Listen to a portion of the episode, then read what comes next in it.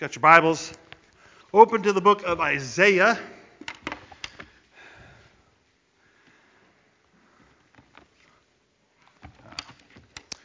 We're going to be in the 27th chapter of Isaiah.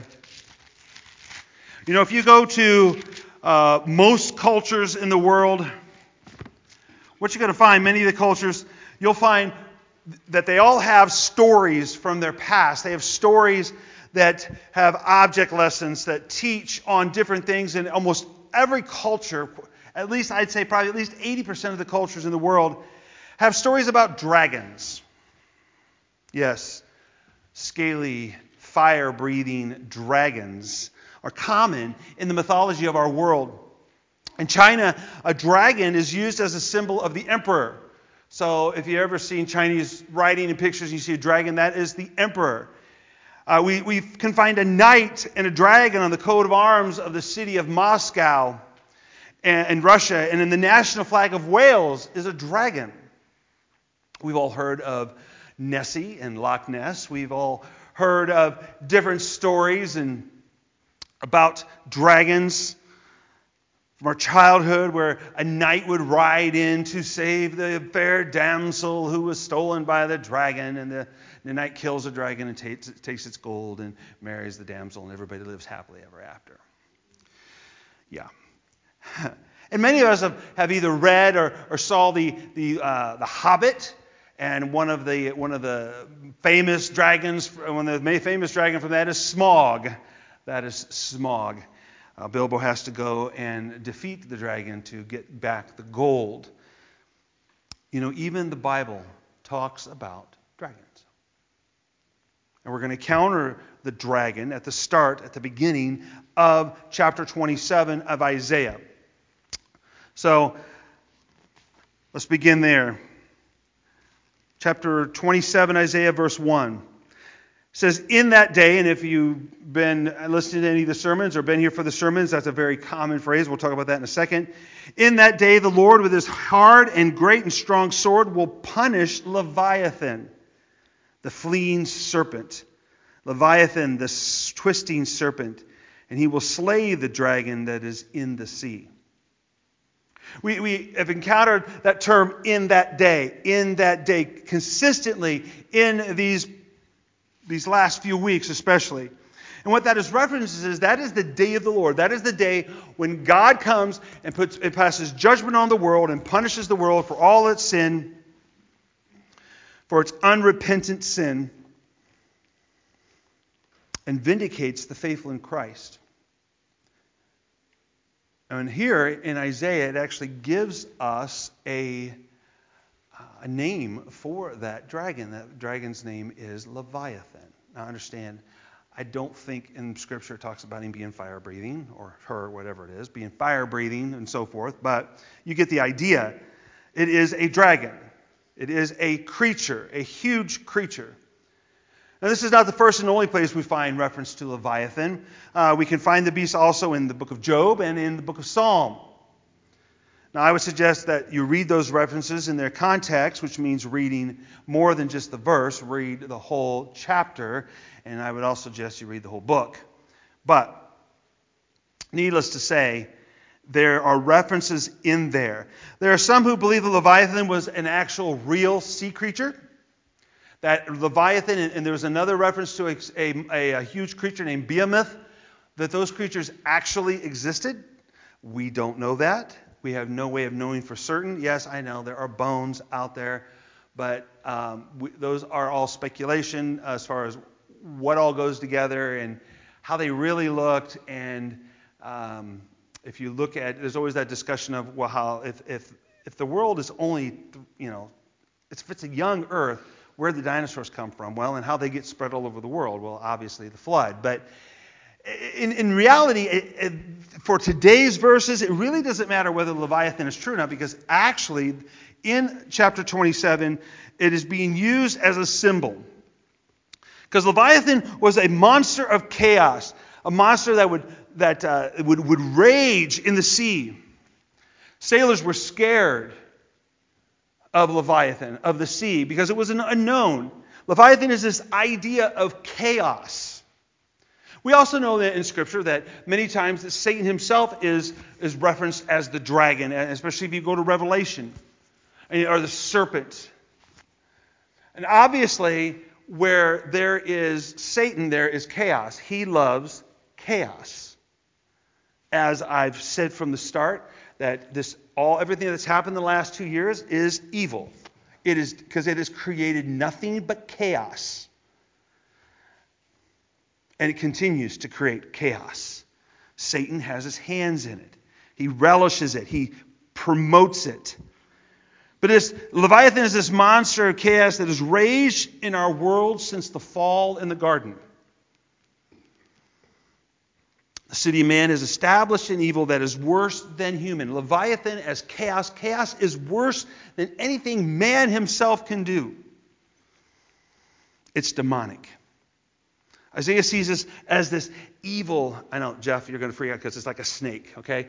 Coiling, just you know, right? And we were watching we were watching a, a show on homesteading, and this guy reaches into the chicken box. he says, "Boy, it feels soft." And then he starts pulling out, and there's this huge black snake in there, all coiled up. Black snakes bite, but they don't. It's not poisonous. But you can just imagine this breathing, kind of flowing idea Chaos flows through our lives, it's all around us. It's the evil in this world. The ultimate enemy uh, behind that is, actually Satan himself, or Hasatan. If you know anything about um, the term Satan, Satan is not a that's not a proper name. That is a job. Hasatan is the Satan, the accuser. That was his job. He was to accuse. He no longer accuses us in the throne room. He no longer has access. We know him by other names as uh, Beelzebub is one of them. And he goes throughout the world to war against the saints. He's like a roaring lion looking for someone who can, he can devour, creating chaos wherever he goes, where he and his henchmen, you might call them, go. And just as it takes a knight to defeat the dragon in our, our, our mythology, or in the case of, uh, case of the Hobbit, it takes a thief who can become invisible to, be, to defeat Smaug.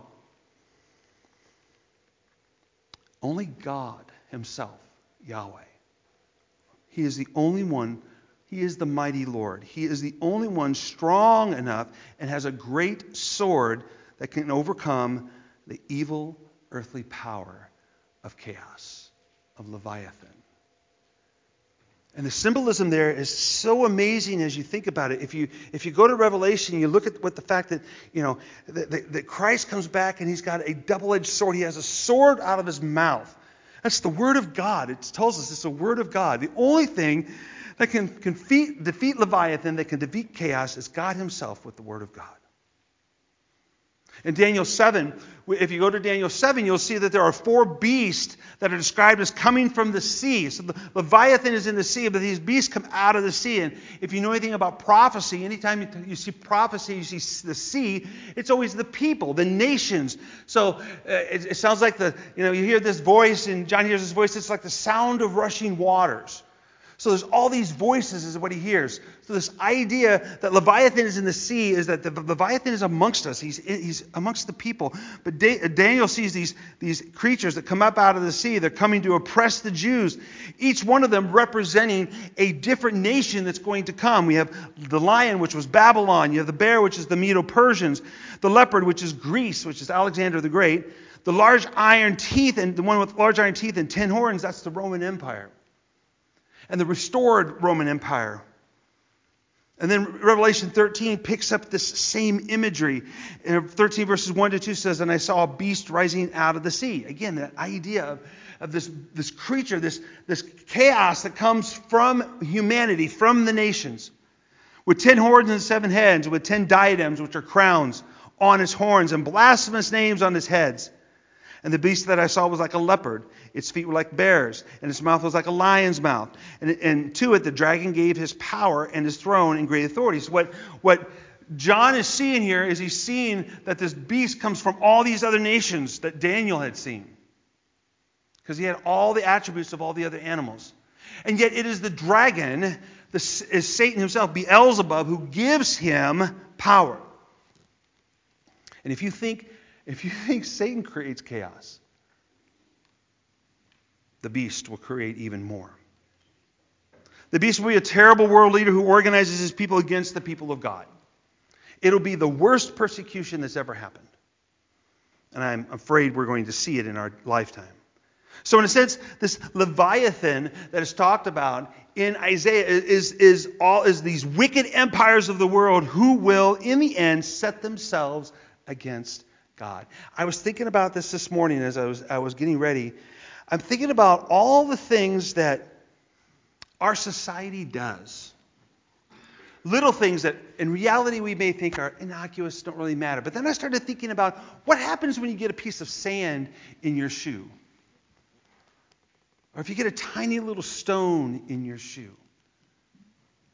I don't know about you, but I have to stop and get that monster out of there because I think it's a rock. You know, I think it's this huge rock that's in there. It's just this tiny little thing. I'm like, how could that cause me so much pain?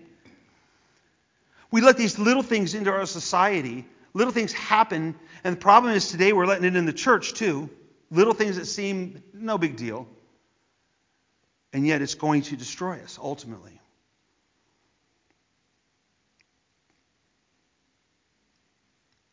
The Antichrist, the beast, will set himself up against us and against his anointed ones, against God and his anointed. But as we see in Isaiah 27, God is going to defeat Leviathan. God is going to destroy chaos. We see a description of what Isaiah references in verse 1 in chapter 27 of, of Revelation. Actually, chapter 20 of Revelation, 20, verse 7 through 10. This is what this is what is this is kind of the actual thing happening with God with actually God destroying Leviathan. And when the thousand years are ended, Satan will be released from his prison and will come out to deceive the nations that are on the four corners of the earth, Gog and Magog, to gather them for battle. Their numbers is like the sand of the sea. And they marched up over the broad plain of the earth and surrounded the camp of the saints in the beloved city, which would be Jerusalem. But fire came down from heaven and consumed them. And the devil who had deceived them was thrown into the lake of fire and sulfur, where the beast and the false prophet were, and they will be tormented day and night forever and ever. That is the place where God actually defeats Leviathan, defeats the dragon. Now, granted, it is very symbolic. It is extremely symbolic, but it will physically happen. Satan himself will be sent to the lake of fire. So think about this. What would happen what happens when, if all evil is gone? What happens when chaos is no more? Well, obviously, if there is no more chaos, then things would start to be good. Things would be amazing. And what we find here, going into chapter verse 2, is we find out what happens. Once Leviathan's gone, evil that has plagued the world is defeated, a vineyard begins to sprout. Verse 2, Isaiah 27, says, In that day, a pleasant vineyard, sing of it. I mean, I've had a pretty good harvest of some things. I'm not sure I stood out there and sung about it, but we're supposed to sing of this pleasant vineyard. I, the Lord, am its keeper. Every moment I water it, lest anyone punish it. I keep it day, night, and day. I have no wrath. I love that line right there. See, God, God, takes care of his vineyard. I'm terrible at taking care of my, my garden. I really am. I forget to water it. I should have watered it this morning. I should have watered my greenhouse this morning. Did I? No. So I go out and my beans are all dried up. And now I pay Abigail to water the rest of it because I'm like, I can't do it. I just can't remember to do it for some reason. I think it's because I've been canning and I'm tired of canning. I'm tired of weeding. But see, God doesn't. God takes care of it. He is the vine dresser. He's the one who takes care of everything. He waters it, He protects it. He no longer has wrath. He said, Would that I had thorns and briars to battle. I would march against them, I would burn them up together. or let them lay hold of my protection. Let them make peace with me. This is very interesting. Let me make peace with let, let them make peace with me. He says it twice. Remember what happens when we see something repeated in Scripture, remember we talked about peace last week? And if it's peace, peace, it's like perfect peace. God's saying, let them make peace with me. Let them make peace with me. In days to come, Jacob shall take root, Israel shall blossom and put forth shoots and fill the whole world with fruit. What we have here is a, song of a fruitful vineyard. This may be, um, last week we talked about the song that was sung throughout Judah. This may be that song. God acts powerfully in, in history, and result is a fruitful vineyard. The day of the Lord doesn't only bring judgment, but it also brings abundance, fulfillment, fullness. If, if we go back to Genesis, we can see that God, what God has done, God has placed man in the garden. God created the garden. He caused all the plants to grow, but He puts man in the middle of it. He puts man in the garden to attend it, to be a steward of it to help it grow. He didn't have to, at the time, think about this. He did not have, a man didn't have to weed. There were no weeds before the fall. The weeds are part of the curse. So what did he have to do? He had to pick it. He had to cultivate it. So man's job was to actually take care of the garden and not eat of one tree. But man fails. Because of man's unfaithfulness, what happens? The earth itself gets cursed. So when you're when you're sitting there looking at the weeds in your garden, you have one person to blame. Adam. Because he knew better. I know we want to blame, blame Eve. Adam tried that, it didn't work. Genesis 3, verses 17 through 19 says, And to Adam he said, Because you have listened to the voice of your wife, now, this doesn't mean this. Remember, some things are descriptive and some things are prescriptive. Meaning, if it's descriptive, means it's talking about something that happened. If it's prescriptive, means you're supposed to do it, supposed to follow it. This is descriptive, men, not prescriptive. You need to listen to your wife sometimes. Okay? Just want to make sure that's clear. So, listen to the, you listen to the voice of your wife. You have eaten the tree of which I commanded you. You shall not eat of it. Cursed is the ground because of you. In pain you shall eat of it all the days of your life. Thorns and thistles it shall bring forth for you. And you shall eat the plants of the field. By the sweat of your face you shall eat bread, till you return to the ground, for out of it you were taken, for you are dust, and dust you shall return. Isn't it amazing? In my garden, it seems the weed grow better, grow better than the other plants. I built garden boxes and do my and put my you know my own dirt in it. I make special dirt for it, so that the weeds don't grow. So because I, I hate weeding, but weeds still grow because birds plant seeds, squirrels get in there, all kinds of stuff. And then I have some stuff that's on the ground, and the weeds are taller than my boxes now. It's part of the curse.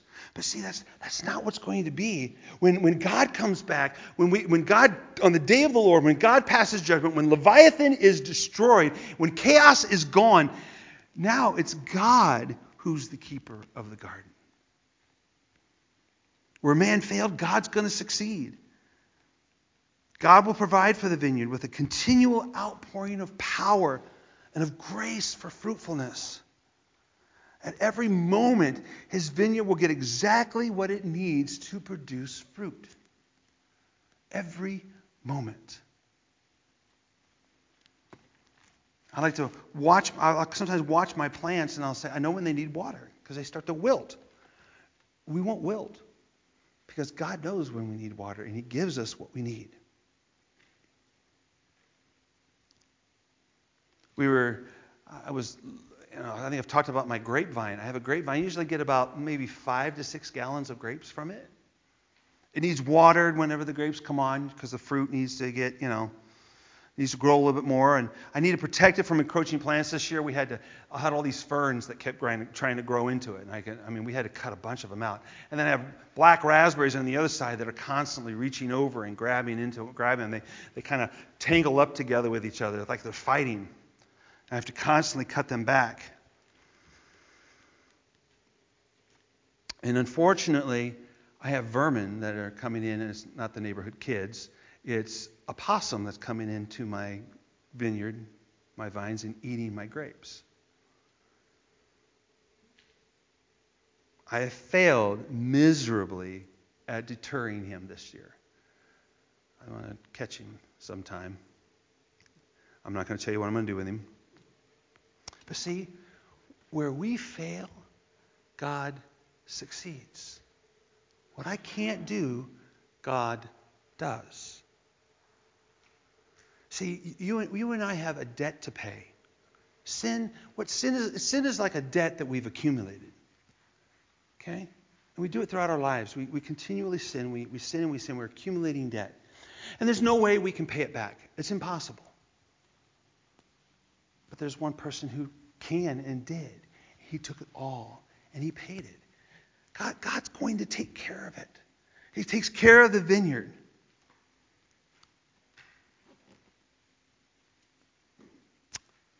The struggle that I have with weeds and vermin it makes me mad. I get angry at myself every time I go by because I see all the places where there's missing grapes. And just as in the past, God's wrath was active against humanity's sin, so he unleashed his judgment on Christ. But it says here, no more wrath. It's gone.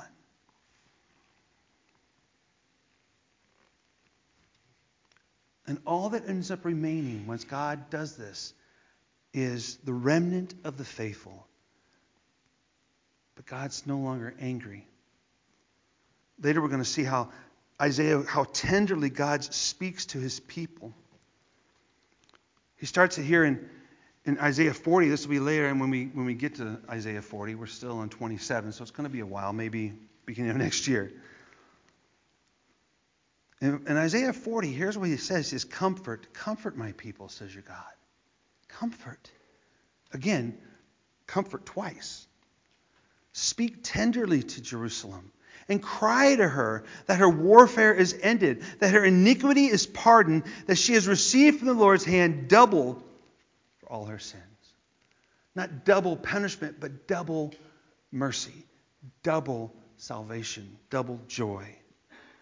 God, God is zealous to protect his people. He's zealous to protect us. That back here in Isaiah 27, he seems to be taunting evil. He says, if I, man, if I just had some weeds, man, if I just had some briars, I could take care of them. You know? If I could just have these, I, I could take care of this. He's taunting them. But see, he also says it would have been better, though, if the weeds had made peace with me. I, I wish, I wish I could make a deal with the squirrels. Okay? I, have got, like I say, I'm at garden boxes, and every year in the fall they plant their nuts in my garden. So what happens when I go to plant in the spring? I come out the next day and everything's dug up. Seriously, I have to put netting over it, and sometimes that's not even enough. Now they're digging down through the netting to get to their nuts in, the, in my thing. I wish I could make peace with them. I wish we could have a squirrel meeting you know? And we can do some bargaining. Hey, I'll, I'll, I'll, I'll, I'll dig out all your nuts. I'll put them over here. You guys go get them. You stay out of my garden. But they won't. And so God's saying, if they had just come to me and made peace, but they won't. The wicked of the world will not make peace with God. They're without excuse. Since the beginning of time, God's invisible qualities have been seen in nature and all He created. Romans, the book of Romans. They have no excuse, but they will not make peace. He says, if they would just have made peace with me. See, to have God as your enemy is a terrible thing. But to have Him as your Savior is delightful. So once Leviathan is defeated, and God is constantly tending his vineyard for eternity, I might add. The whole world is going to be full of his fruitfulness. You know, we, we get glimpses of it today. We see things in the world that this is great. This is, this is what it might be like in the whole world. And then we, obviously, there's a whole lot of chaos in the world. Most of it created by man. But once Leviathan is, is defeated, fruitfulness will happen. We, we see this again going to Revelation, Revelation 22. Says, Then the angel showed me the river of water of life, bright as crystal, flowing from the throne of God and of the Lamb. through the middle of the street of the city. Also, on either side of the river, the tree of life with its 12 kinds of fruit, yielding its fruit each month. The leaves of the tree were for the healing of the nations. No longer will there be anything accursed, but the throne of God and of the Lamb will be in it, and his servants will worship him. They will see his face, and his name will be on their foreheads. And night will be no more. They will need no light or lamp or sun, for the Lord God will be their light, and they will reign forever and ever. That's what it's going to be like when Leviathan, when chaos is destroyed. We're going to see coming up here in verses 7 through 11, we're going to see that God is going to discipline his people. We have to keep in mind that Isaiah wrote these words about the time right before the Assyrians were attacking, right, and long before the Babylonians um, took everybody into exile. They weren't even a world power at this point. But when the people think about this, when the people go into when they do go into exile, they're going to be kind of confused. I mean, we're God's chosen people. Why is this happening? We we look at ourselves. We think, well, you know, we're the United States. We're we're we're special. And yet here we are. We're in the midst of high inflation. We're, we're spending money left and right, spend, sending money for a war on the other side of the world that we should never be involved in, anyways. We have sex trafficking and abductions happening. Stores are just being robbed because, you know, if you don't, if you, if you, if you rob for less than $1,000, why should we put you in jail? So everybody goes out and robs less than $1,000. There's places that you can't walk down the street without being harassed. But the people of, of Judah must have been rather confused because they're going through a very difficult time. If we look at verse 7 of Isaiah 27, this is what it says. It says, Has he struck them as he struck those who struck them? Now, I know. Has he struck them as as he struck those who struck? Has he done the same thing to them as he did to the people, the, the unbelievers? Or have they been slain as their slayers were slain? Measure by measure, by exile you contend with me. He removed them with his fierce breath in the day of the east wind. Therefore, by this the guilt of Jacob will be atoned for.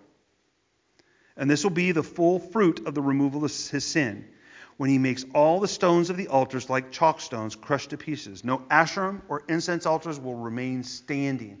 For the fortified city is solitary, a, habita- a habitation deserted and forsaken, like the wilderness. There the calf grazes, there it lies down and strips its branches.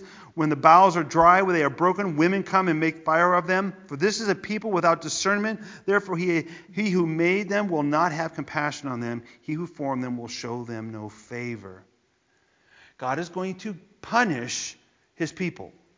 He's going to punish them. It's not going to be like it is he, for the non believers. He's not going to utterly destroy those people that are faithful.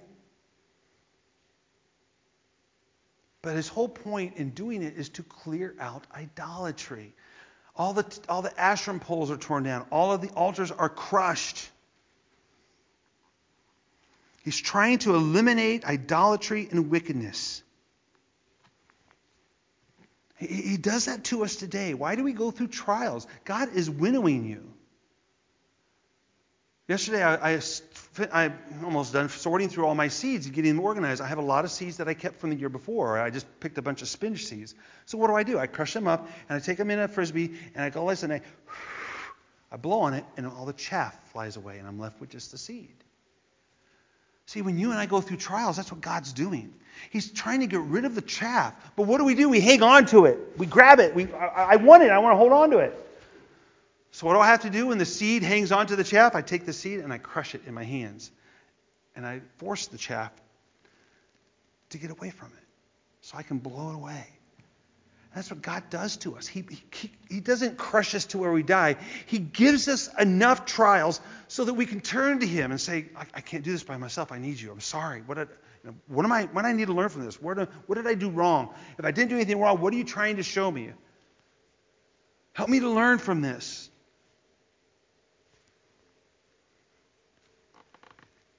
In our small group this last week, we talked about Paul praying for the people. Paul is praying for the church, but he never prays once that they would not go through persecution. He prays that they would be strong. He doesn't pray that God would eliminate, that God would give them better, you know, the, the rulers of them would be better rulers and more godly people. No. Now, we need to pray for our rulers. But he prayed that they would be strong, that God would give them strength, that they would know God better. That's why we go through trials. We get this idea of what it's like, um, exile would be like in Lamentations. It says, How lonely sits the city that was full of people, was full of people. How like a widow has she become, she who was great among the nations, she who was a princess among the prince, provinces, has become a slave. Israel's going to be struck. We're going to be struck. But God has measured out her punishment. God has measured out our punishment. He's only going to punish us to the point He knows we're going to break, let go of the chaff, allow Him to blow it out of our lives. It may seem severe. It does seem severe at times. But God always provides for a remnant to endure the punishment and come out refined as gold through fire. And once that happens, then we get a gathering. Verse 12. In that day, from the river Euphrates to the brook of Egypt, the Lord will thresh out the grain. That's the whole idea of threshing. You're uh, uh, knocking the grains off, getting the grain and the stalk and the chaff separated. He'll thresh out the grain, and you will be gleaned one by one, O people of Israel. And in that day a great trumpet will be blown, and those who were lost in the land of Assyria and those who were driven out of the land of Egypt will come and worship the Lord on the holy mountain of Jerusalem. God's going to thresh out the wheat. He's going to separate the wheat from the chaff. A trumpet's going to be blown. God's going to call his people to his holy mountain to worship and praise him. Again, we go to Paul's writing in Thessalonians, this time to get an image of this. He says, But we do not want you to be uninformed, brothers, about those who are asleep, that you may not grieve as others do who have no hope. For since we believe that Jesus died and rose again, even so, through Jesus, God will bring with him those who have fallen asleep. They were concerned about those who had died. And then they were concerned about themselves that they had missed the resurrection. For this we declare to you by word of the Lord that we who are alive, who are left until the coming of the Lord, will not precede those who have fallen asleep. We won't go before they do. For the Lord himself will descend from heaven with a cry of a command, with the voice of an archangel, and with the sound of a trumpet of God. And the dead in Christ will rise first. Then we who are alive, who are left, will be caught up together with him, them in the clouds, to meet the Lord in the air. And so we will always be with the Lord. Therefore, encourage one another with these words. See, what we're going to see is we're seeing the correlation between what was happening in Isaiah, what Paul says is going to happen, and what John saw happening was going to happen. We have Jesus' gospel here in Isaiah. Who is it that defeats Leviathan? Who defeats him? It's Jesus. We go to Hebrews 2 It says Hebrews 2 verse 14 says since therefore the children share in flesh and blood he himself likewise partook of the same things basically saying because we are human Christ came as a human fully God fully human that through death he might destroy the one who has the power of death that is the devil the dragon and deliver all those who through fear of death were subject to lifelong slavery for surely it is not angels that he helps but he helps the offspring of Abraham Therefore, he had, to be, he had to be made like his brothers in every respect, so that he might become a merciful and faithful high priest in the service of God, to make propitiation, which is that, that he paid the price for us. That's propitiation. He stood in our place for the sins of the people. For because he himself has suffered when tempted, he is able to help those who are being tempted. It is Jesus who destroys Satan. By his death and resurrection, Jesus defeated Leviathan. He defeated chaos. He defeated Satan. I believe that if we, we see in Scripture, we see the, the, uh, the image of Satan being thrown out of heaven. Yeah, that's when it happened, when Christ was crucified. When Christ was crucified, Satan is sent out of heaven, can no longer accuse the brothers the believers. Each victory, each, each soul that turns to Christ and believes the good news is increasing God's kingdom shrinks Satan's kingdom. Chaos is being pushed back. By every person that we share the gospel with, when they believe in Christ, we're pushing back chaos. In the process, Satan gets frustrated. He cannot stop the elect from coming to faith in Christ. He'll try everything he can. He will not defeat us. So while we struggle in our world, while, while, things don't always go the way we want, while we are being refined by fire so that the dross is removed, the dross is, if you take gold and you heat it to a high level, the dirt, the, the garbage comes to the top and it gets scraped off and you have pure gold. That's what God is doing to us. That's why we're here. It's being removed from our lives. And we hold tight to the promise that in the end, Christ is going to be victorious over chaos, over Leviathan. Paul again says in verse in, in 2 Thessalonians says, Now concerning the coming of our Lord Jesus Christ and being gathered together to him, we ask you, brothers, not to be quickly shaken in mind or alarmed, either by a spirit or a spoken word or a letter seeming to be from us, to the effect that the day of the Lord has come. They thought that the, the resurrection had already happened and, and that God had already come. Let no one deceive you, for the day will not come unless the rebellion comes first. I think we're in the rebellion. The church is rebelling against God overall. And the man of lawlessness is revealed, the son of destruction, Leviathan, the dragon. Well, not the dragon, the dragon's main henchman, the Antichrist, who opposes and exalts himself against every so called God or object of worship so that he takes his seat in the temple of God, proclaiming himself to be God.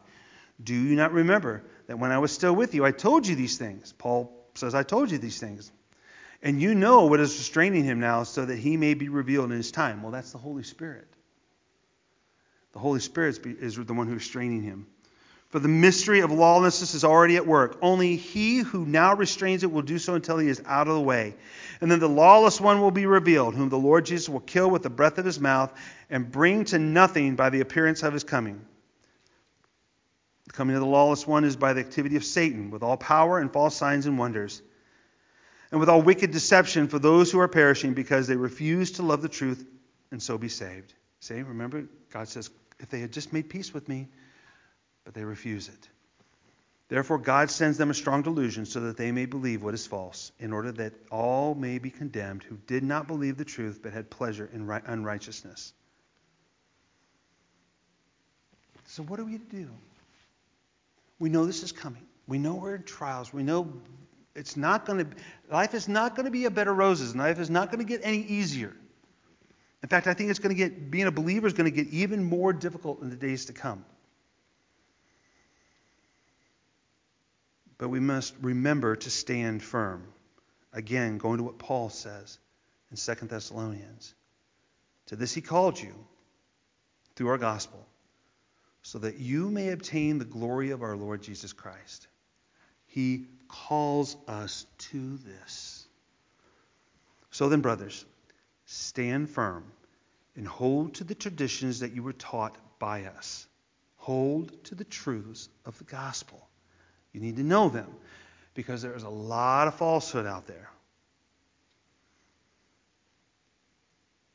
But stick to the traditions that were taught us either by our spoken word or by our letter, which is the Bible, God's Word.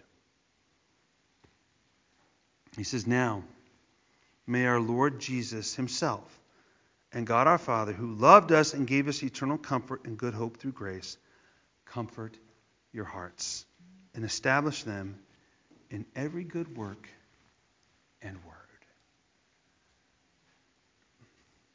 Chaos is reigning on this world right now. Leviathan is still still churning the waters.